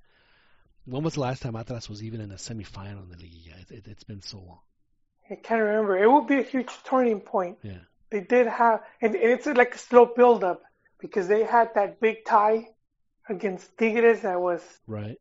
You know, it was almost a win. They were they were almost there.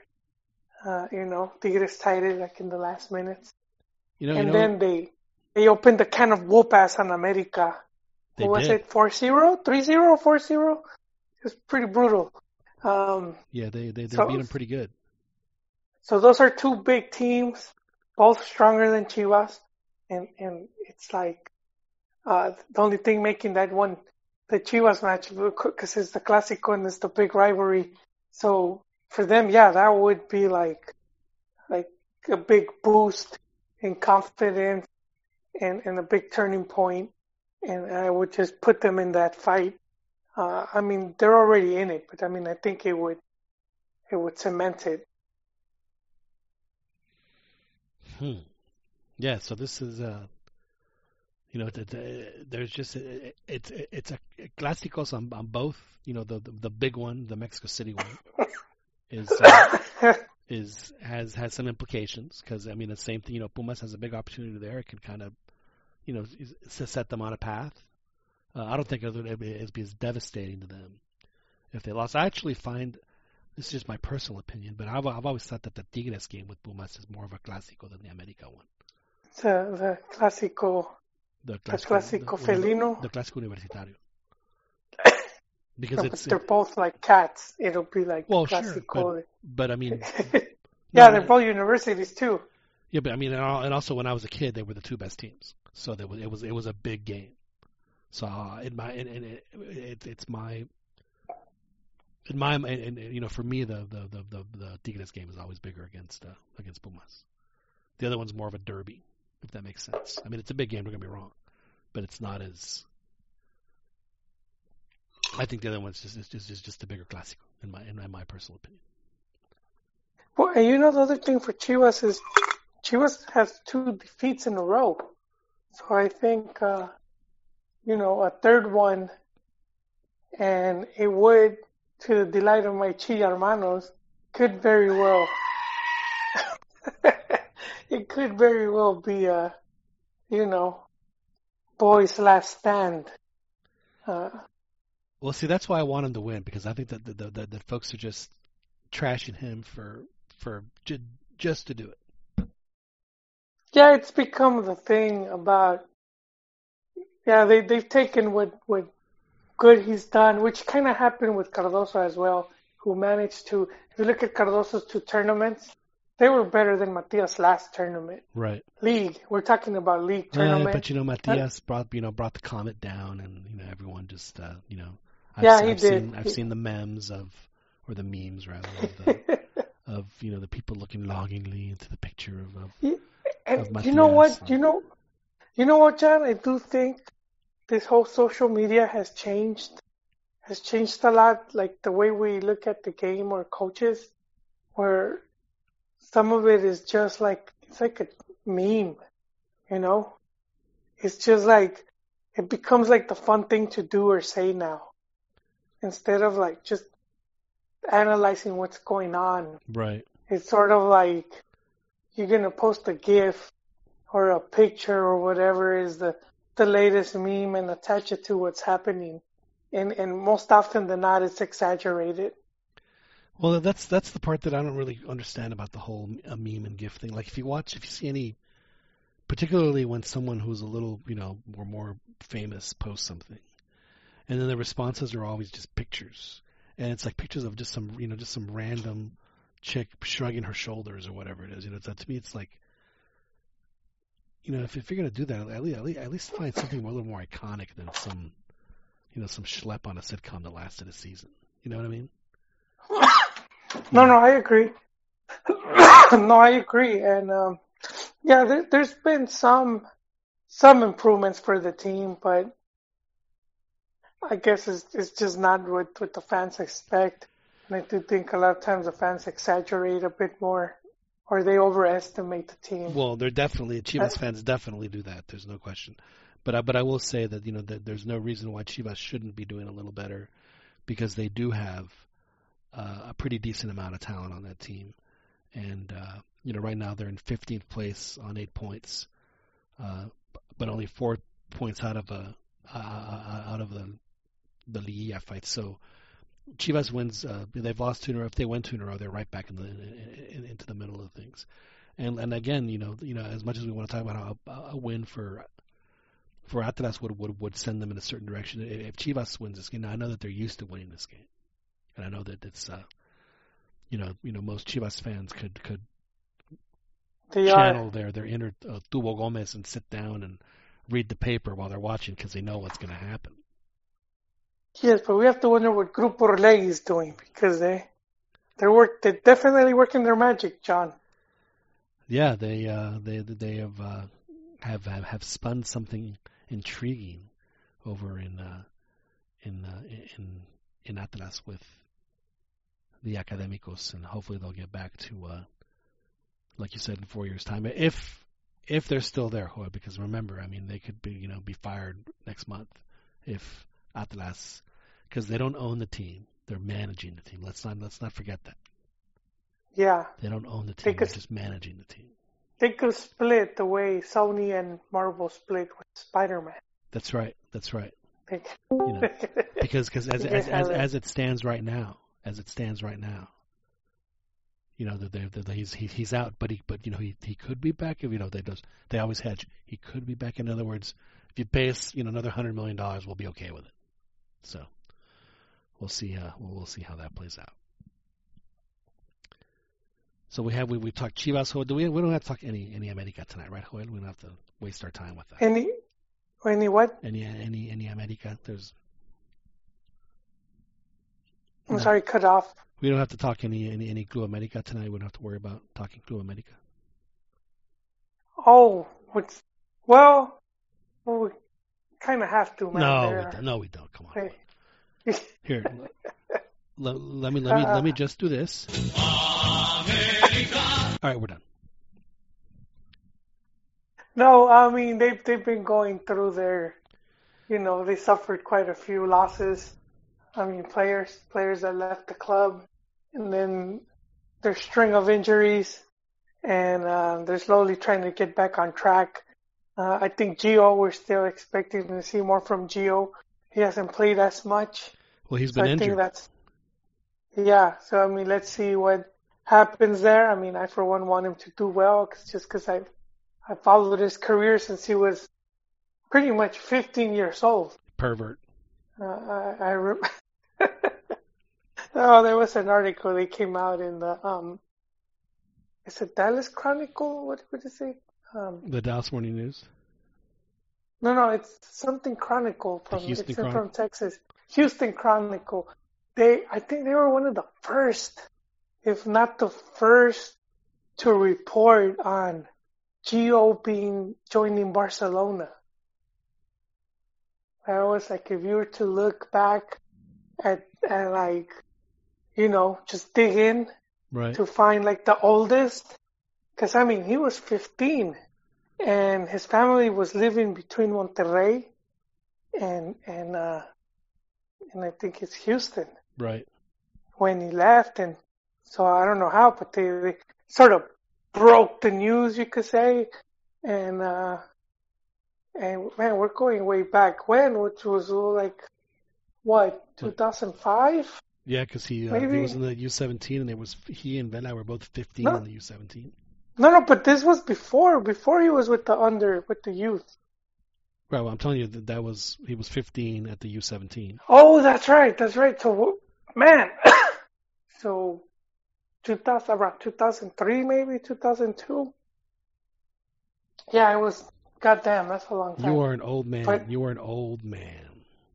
Well, you know what, uh, John, I was talking just about that because uh, I could see my age now Yeah. because Well, yeah, you're coughing, Not- and wheezing. Are, are you gonna are you not- gonna be able to get through the podcast? I will. I will. I just need to take my meds. No, uh, we've seen uh, Abreu, Abreu's son. Abreu's son was with one of the Mexican youth teams. Right. I think under 17. And that's like, we've seen player sons before.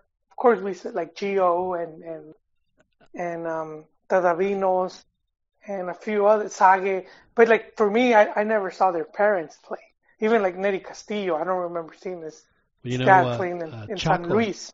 uh, Chaco's kid is with Cruz Azul, and he actually sat next to me at the in, in, As well. in the press box. And he was Okay. he was I mean he was man he was making notes he was being very tedious and he was making very about what no what I mean he was preparing for for his uh, for his show.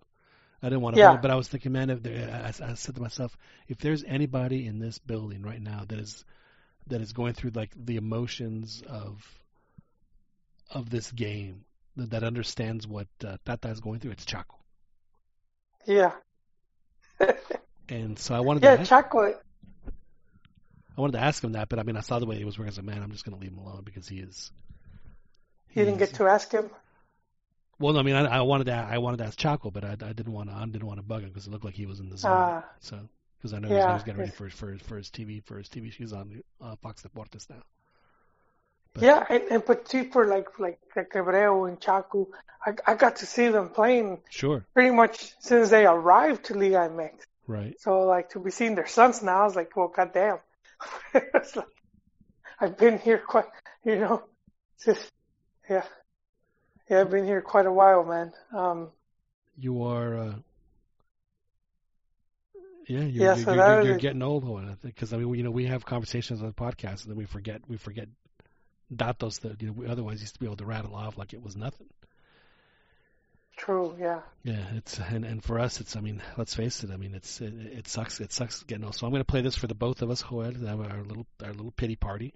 So, you know, and uh, and, and thank you to uh, to TUDN. You, um, it was Mexico, I think that that used this when they uh, showed some highlights of uh, of Argentina beating Mexico on the uh, on yeah. They Twitter. probably listened to the podcast, Yon. Yeah.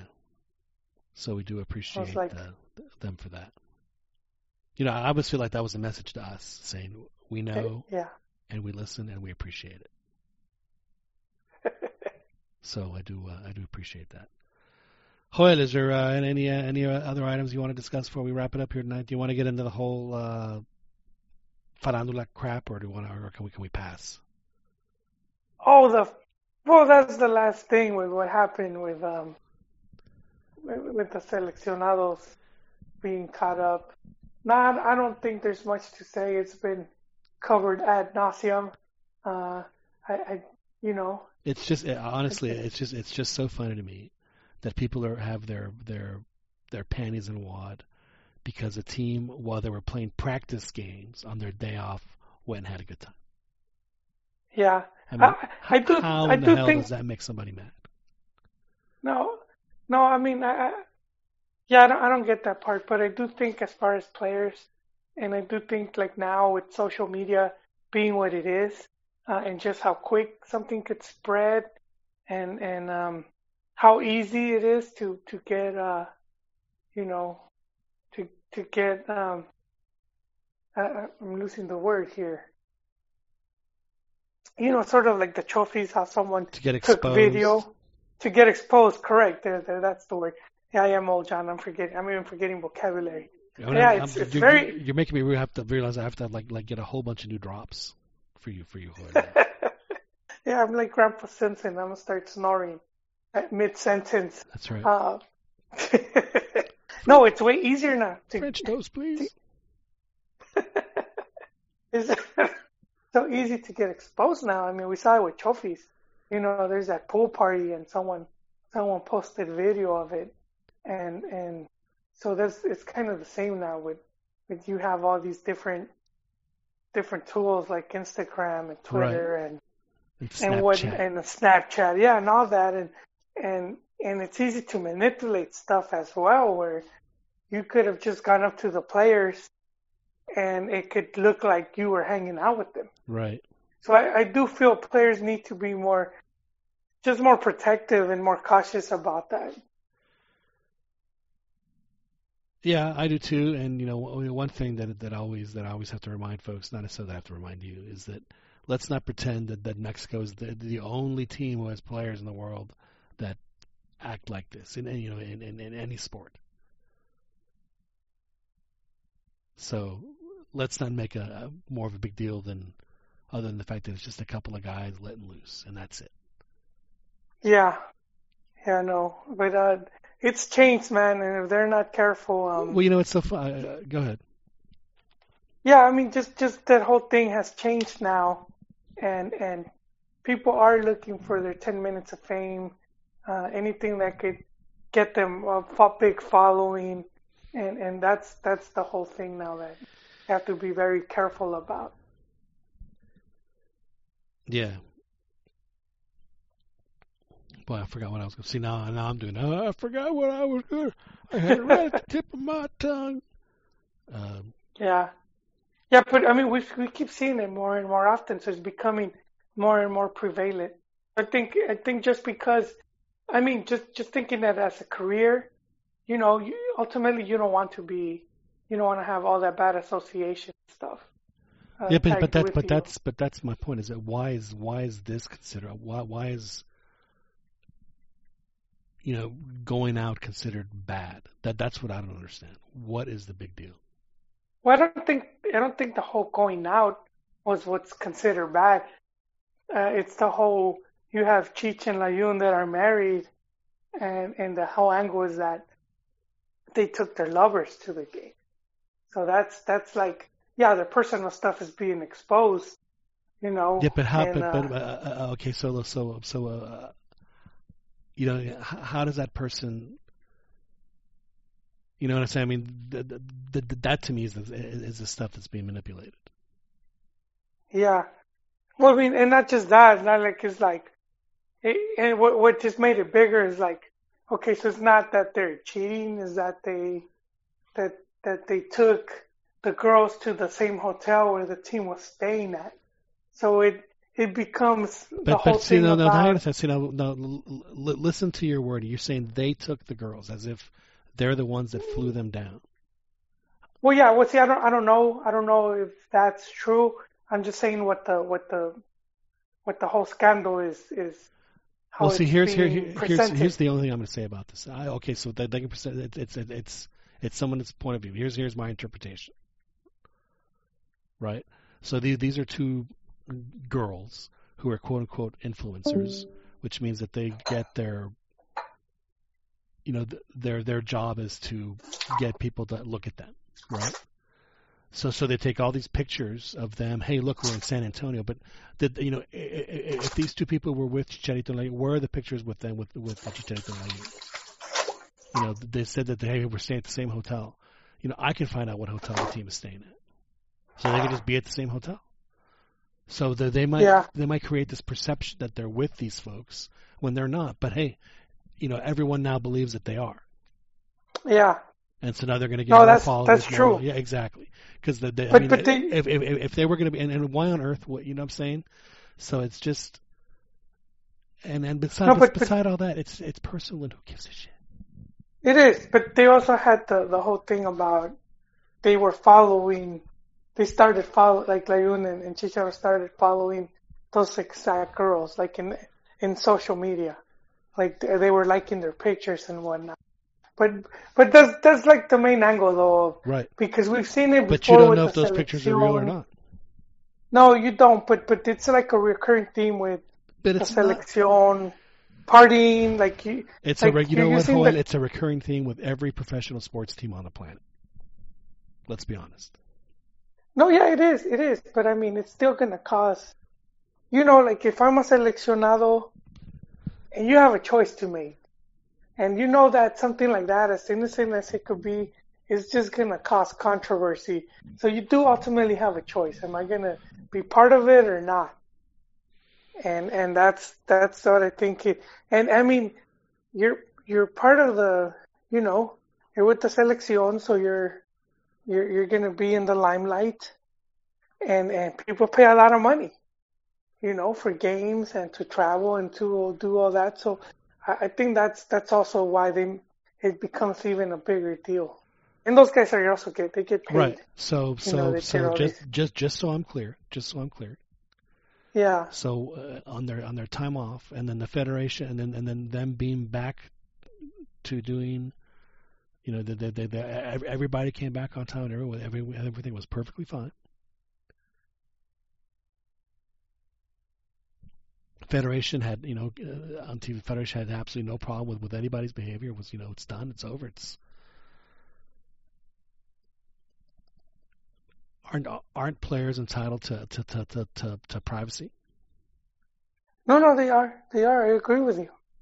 But I'm just saying that we've seen, uh, you know, these stories where it's not happening in their privacy. It's happening in the in the hotel in the hotel where the team is.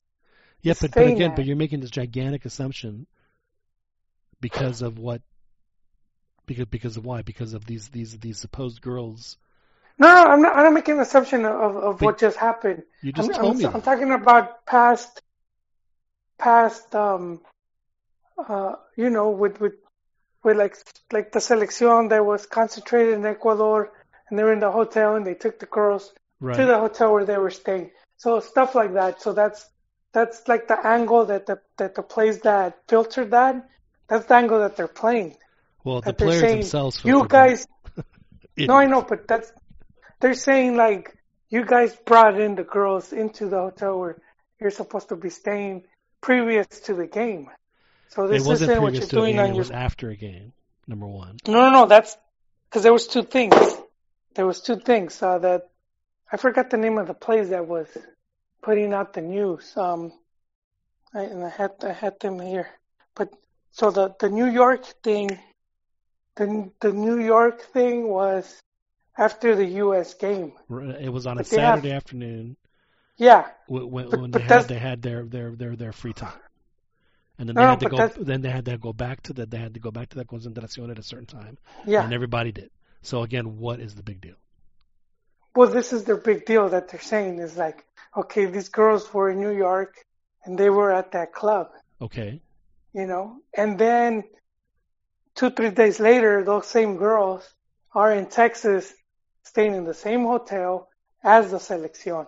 So that's that's their angle that they're pushing. That those guys brought them with them and put them at that hotel where the team's supposed to be concentrated at. and and and and, and, and who's pushing this angle?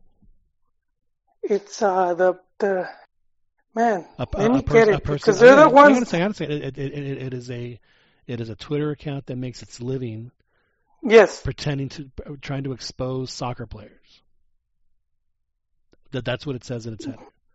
So if, Yeah, if that's how they make uh, their living, don't you think that there might be a possibility that they that they might fabricate some stuff too? Yeah, they could have planted them. I'm not saying that they planted them, but maybe maybe or maybe they did. Who knows? But again, I mean, No, if if if, the, if these girls who are so proud of what they've done, I mean, they obviously don't care about about anybody's you know livelihood or reputation or anything else. So what you know, wouldn't they also just publish? You know, they got to get their clicks. So why, what you know, if these girls were with these guys, they wanted where are the pictures of these girls with these guys, other than just showing showing that they were at the same hotel? Yeah, no, they they didn't they didn't they didn't show that. Right. But I mean, there is a video though. The video in the, but that's from the club. But the girls that are at the hotel, they've all were getting followed and liked. But again, but but, but but but who but who posted those pictures? That same account. No, well, I mean, they did. Exactly. They did that. Yeah.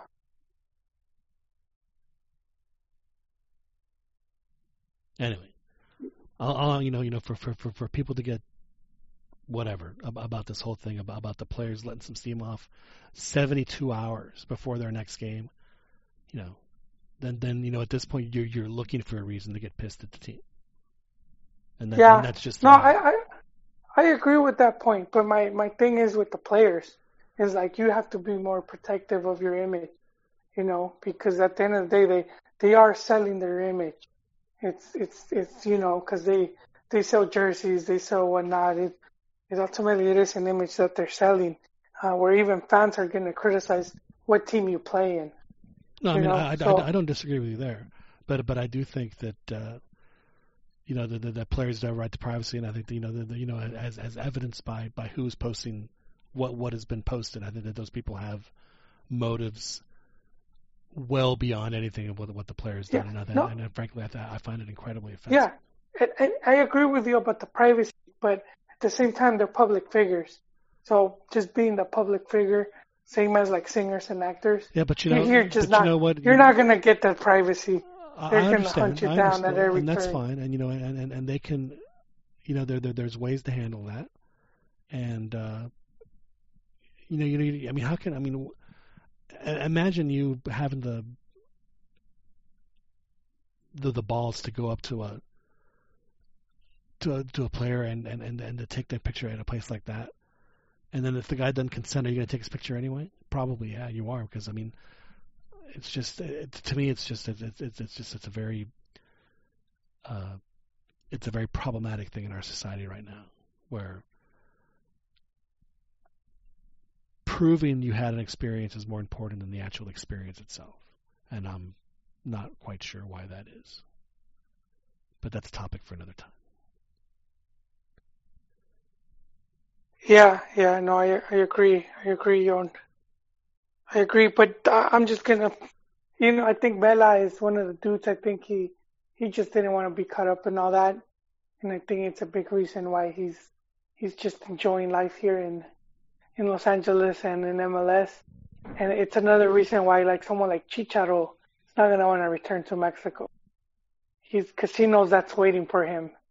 Uh, so I, I could see him over here as well. Yeah, well. I mean, like I said last week, I think that if Chicharito comes back, uh, I think that he's. He, I don't think he's going to play anymore, but I think he'll, he'll come back and do TV for sure, and I think he'll do TV in the states, and I think he'll do it in English, and that He'll would do be a English. huge, a huge get for Fox or whoever it is that gets him. It'll be like the spicy soccer show. Well, I mean, you You know, have you have a, an iconic Mexican player that speaks English, so you, you're getting, you know, you're you're, you're tapping into Yeah. an audience that they've never had before. Yeah, and he's he's just a big name that you need. Yeah, exactly. And then even Vela by that point should be more fluent. He already speaks English, but you know, in a year or two he's he's bound to be quite fluent. Right. So, yeah, but I mean, I think that uh, Chicharito did so much more. He'd be much better on TV. Oh man, I don't know, man. I might have to give up watching football if it gets to that point where I'm turning on the TV. To watch Chicharito do his commentary in English. Chicha, the Chicha and Vela show, and it's it's them talking now, and I'm like, okay, I'm done. I just, there's nothing to watch here, man. I'm, just, I'm, I'm moving on to something else. Yeah, that would be uh, that would be very interesting. I would actually watch that show. I think. No, I mean, I, I personally believe that that you know Chicharito is gonna he's gonna you know try and make a go of it in, in Spain, and then I think if, if if it works out, great. If it doesn't, I think so. You know what? Yeah, and then he's gonna go. And uh, but I think it's gonna work out for him. I think he's gonna have a good year. He scored a great goal against the U.S. Man, that was uh, as, as as good a goal as he scored for Mexico in a long time. yeah, yeah, he still has that record. You know, and shame Um, and shame on us, Juan. Shame on me as a host for we didn't even tuck to. You know, Mexico beats the U.S. in a friendly. Of course, it's friendly, and I get it. But for the first time in 20 Yeah. years, and we barely glossed over it. I guess because it happened a week ago, but uh, shame on us for that. It was it was it was a, it was a good it was a good win for Mexico. They they uh, they they picked their spots and they and they and they, they, did really well and, and they took like like four shots on goal and scored on three. Yeah. It's it's it was so good, it made the loss to Argentina that much more disappointing. True. That is a, that that is a, a, a very valid point. But uh, now now on that play, uh, Tecatito made a made a terrific move and paid it off with with an outstanding cross, and Chicharito was able to, you know, and that cross was kind of floated, Hold. It wasn't like like you know usually on headers you're kind of using the force of the header just to misdirect it. Chicharito Yeah, that wasn't. he hit that ball with his head and, and shot and shot out like a cannon. That was a nice goal. Yeah. Oh man, before I leave, John, Yes, sir. I don't know if you guys have seen it, but the Netflix has the Tevez. It's like a Tevez documentary, but it's like one of those where they act it out. Oh yeah. It's called it's called Apache. It's really good. You know, it's funny. He did not like that nickname Apache. It's like, man, if you know anything about the Apaches, dude, you'd totally change your mind. No, but I think it was like uh it was like um I think it, it's one of those things that started as like an insult. Right. No, I get that. But what, what I'm saying is that if, if he, you know, you know, found out, you know, found out about how the, the you know, what kind of tribe the Apache were, I think they were, I mean, it's actually kind of a cool thing because they were like the, you know, the badasses, the, the warriors. Yeah, yeah, they were. So, but it's called Apache, and it's on it's on Netflix, and it's I recommend it. It's it's really good. We'll have to, I'll have to take a look at that. I, I finally watched the, uh, the last of the, of the World Cup movies. Oh, you're still finishing that are those? on uh, that are on Amazon, which are really, really, really entertaining to watch. I, I highly recommend. Yeah, I need to. I need to. Oh, and the Maradona one is going to be on HBO. Yeah, I don't have HBO anymore. I'm gonna have to. I'm gonna have to get a. Hopefully that'll that'll be out on. I think they're gonna release it in the theater too. So hopefully. Yeah, or uh, um, or I think it was going to be on Amazon Prime. oh, it'll be on Prime too. I think I, I don't- I don't remember. Uh, Yeah, and, and it's gonna Yeah. focus on his time in Napoli, which is where really where he played his the best soccer of his career. So it should be very interesting. yeah, and then because yeah, he got involved with the. What is it, the Camorra? Not the Rosario Mafia, but the Oh, the Camorra. Neapolitan. Well, I mean, are they gonna touch on that too? Huh? I, I- No, yeah, I'm pretty sure they will. I- I'm pretty sure they will.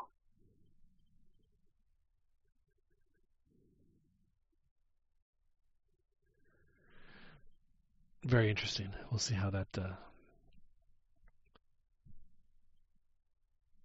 how that plays out. No, I'm, I'm looking forward to that, and uh, hopefully I'll get to get to watch it when it comes out. We'll figure, we'll figure out. There's always a way, right, Joel? If history has taught us anything, is that you can watch anything now. So we will uh, keep an eye on that. Well, Joel, I think this has been a very, uh, very entertaining show. I'm glad we were able to do this. I'm glad I was able to figure out how to send a, a stream here on the YouTube uh, with our other apps, since we don't get to do it the way we used to. It's a, you know, change is hard, Joel, so we had to, you know, make some adjustments. But I think I think we got it going, and if, I can figure out how to make this uh, happen on the mobile, then we'll uh, we'll figure that out too. But uh, at this point, we'll go ahead and wrap it up. Uh, uh, thank you very much for joining us. Oh, always a pleasure, John. And uh, thank you all for, for coming on, and thanks to the folks uh, that were on the chat. We do appreciate that. And uh, we are uh, going to be posting this on our uh, on our areas, our, our podcast areas, where we have quite a few. So uh, feel free to, and then of course, if you haven't had a chance to uh, listen to the uh, chat we had with Arch Bell earlier in the week, it was uh, a, a very good chat about the U.S. Uh, soccer and Argentine soccer as well. Happened right before the uh, Argentine games, so. Uh, I do appreciate uh, everyone coming on. And Joel, uh, we'll do this again. Uh, we'll do this again sometime next week. Hello? Yeah, Joel, we'll, we'll do it again sometime next week. I didn't I didn't hear it like the last minute. Oh, did I uh, did I cut out again? I don't know what happened. I just I couldn't hear you. Well, it happens. Well, anyway, I was I was all I was saying was just uh, was saying uh, good night, and we'll uh, we'll be back again next week. Yes, same bad time, same bad channel. Right. Well, thanks everyone for joining us here in the Cantina MX podcast. My name is John Jagu for Beto Campa and Joel Aceves. This is John Jagu saying good night. We will talk to you guys next time.